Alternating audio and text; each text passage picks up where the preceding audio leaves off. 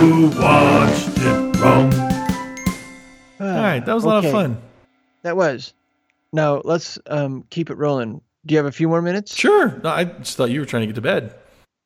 I know, but I also watched Shazam earlier today. Oh, and I felt like that was gonna start too long a conversation to Yeah, bring I- it up right then. I could talk about Shazam for a while. Okay, maybe we can do like ten or fifteen Yeah. minutes on Shazam, Sure. and it can be a mini episode. Mini episode. Absolutely. Let's go. Mini episode.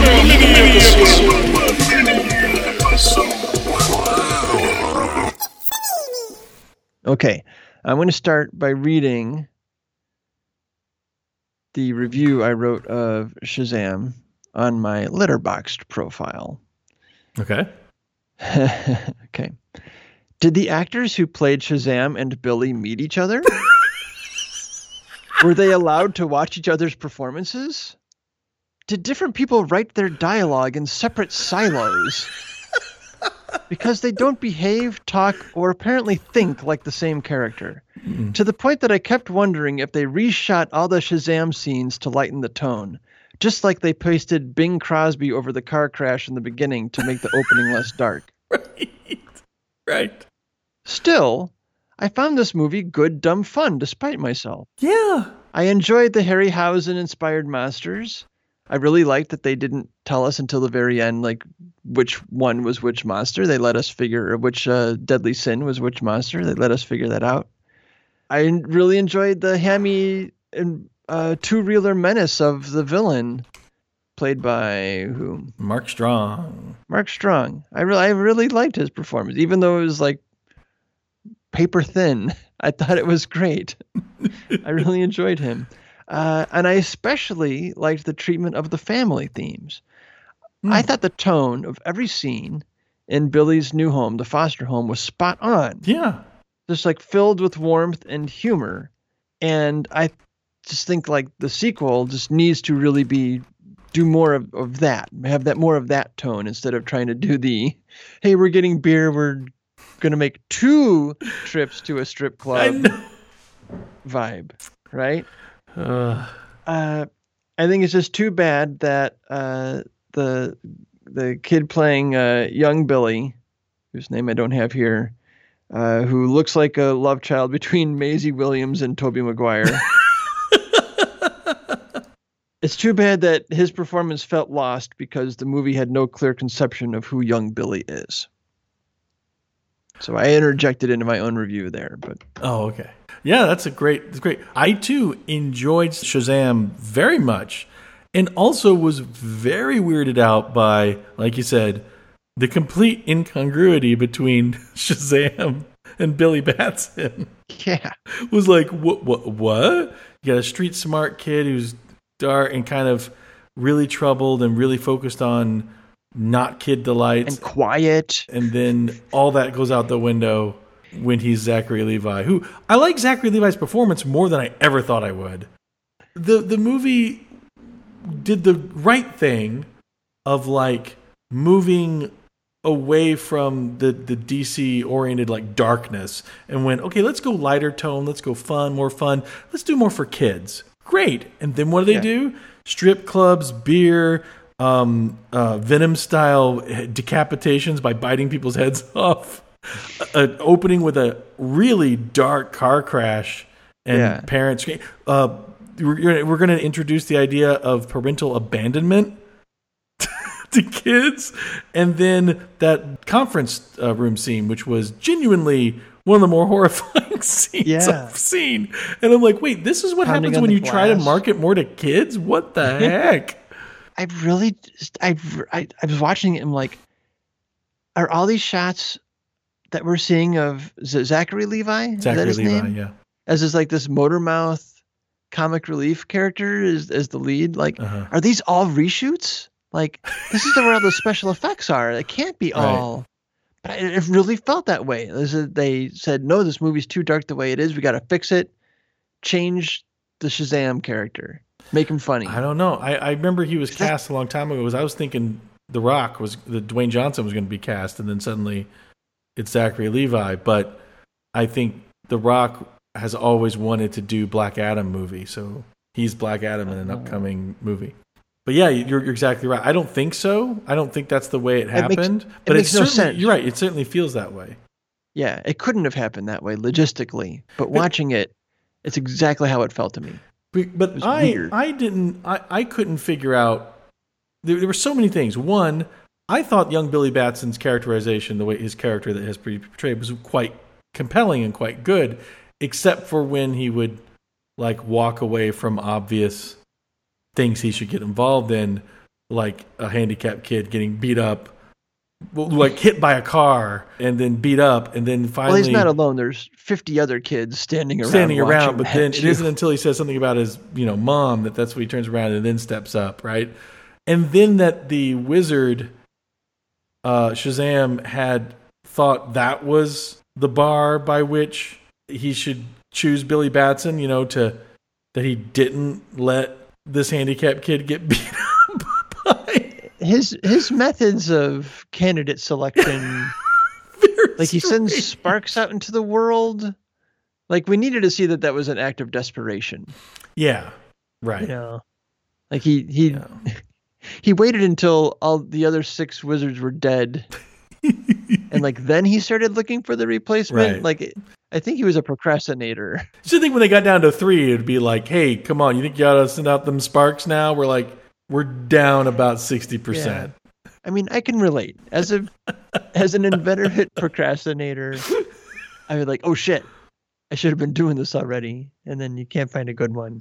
Uh But I mean, I mean, I mean, for for being a a tonal mess, there's so much it got either right or good that I I I genuinely think very well of the movie. All, all the kids turning into the the Marvel family, the Captain Mhm. Marvel family at the end. I loved that. I love that, and you're right. The, the foster home stuff was really compelling and really good, and um, Yeah. and actually, even the goofiness of Shazam not being Billy Batson at all, I really enjoyed the convenience store holdup. I thought that was a great scene. I, I really did. I, I didn't like the fact that they it was funny. It was, it was funny. It was entertaining. I didn't like the fact that they go out to test their powers and they just randomly come across three crimes happening. But like, wow. um, I, That's I, superhero movies. I that's movies, but I did enjoy that scene, and I did enjoy that they they were trying to get beer, and then when they got beer, it was terrible. so that, and then so they went back and got candy. Um, Sense of physics were very puzzling. Like you can catch a bus by putting your hand on the plate glass that you've already seen a shattering. Like right. why doesn't the windshield of the bus break when Why didn't he go through it? Right? Why catches it? Yeah. I mean, like you should be holding at least the steel frame of the bus. Come on, give us that. That's not that hard to arrange, is it? But then when he slams the bus down, I'm like, oh, you just killed all the people inside. Which would have been funny in a different type of movie, but not that one. not that one. And then it looks like they all get out of their seats to get off of the to file off of the bus. Like it. it- Wouldn't know, you? For a movie in which the technical credits, I thought, I thought like the technical chops in the movie were actually really good. Like the Hmm. effects were good at the, the action sequences mostly really worked really well. Um, but then there's like these weird moments of like laziness like that with the bus sequence. There's like, come on, just like work with me here. Like Right. my my brain is active at this point in the You got me. Why? Why? yeah. Why did you just go to lunch for a second? Shazam. Shazam. Shazam. No Gomer Pyle references. Hmm. Ah, I guess I not. did like the big I did like the big uh, stepping on the toy piano. Stepping on the toy piano. There's a fight scene in a Toy Story ends up throwing like Batman and Superman toys at Oh right. Mark Strong and then as he runs out he realizes he's stepping on a floor like piano mat.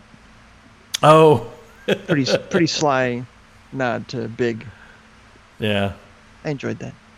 Yeah, I enjoy. I uh, there's I there's a lot I really like about that movie. I mean, even like when I was a kid, I was always upset that kids' movies didn't get sinister. You know, like they were just too kiddie and it wasn't real threat. And like I wanted the real threat, like adult movies. This movie answered that. But then when I look back at older kids movies, I'm seeing it all the time. Like I was rewatching Cloak and Dagger, and um, Yeah. that's a freaking vi- the first few. Dabney Coleman like kills two men and then a woman in a nightgown. Spot like like like right like in the first few minutes of the movie, and you're like, what? Yeah. The it, three-fingered woman with the chlorophyll. yeah. Uh, yeah. And then William Forsythe having a bullet hole in real life in his head, like coming back. I mean, it's it's real tense stuff. I remember watching that movie all the time as a kid. Yeah, me too. Like, oh, I want that role-playing game. we should have miniatures in our role-playing game. Again, one of the few movies where Dabney Coleman gets top billing. He's good. Buffalo Bill. Short time. Good That's show. the movie I will talk about forever. Short time. If you can get your hands on short time, which you can't probably, it pops up on HBO every now and again. Pops up on I HBO. still haven't now. seen that. It's Your it's a favorite it- card chase. Yes, it's one of my favorite car chases of all time. It, it's as long, if not longer, than the French Connection one. It's a fucking killer car chase, and yet it starts out because the movie's not technically proficient, and so it starts out where you're just like, yeah, it's just a regular dumb comedy cha- chase scene, and then after a while, it lulls you into that thing, and then you realize, oh wait, oh wait, these people know what they're doing. They really know what they're doing, and it be- does things I've never seen in car chases before or since, and it's just you can look up on YouTube um, short time best car chase ever they call it.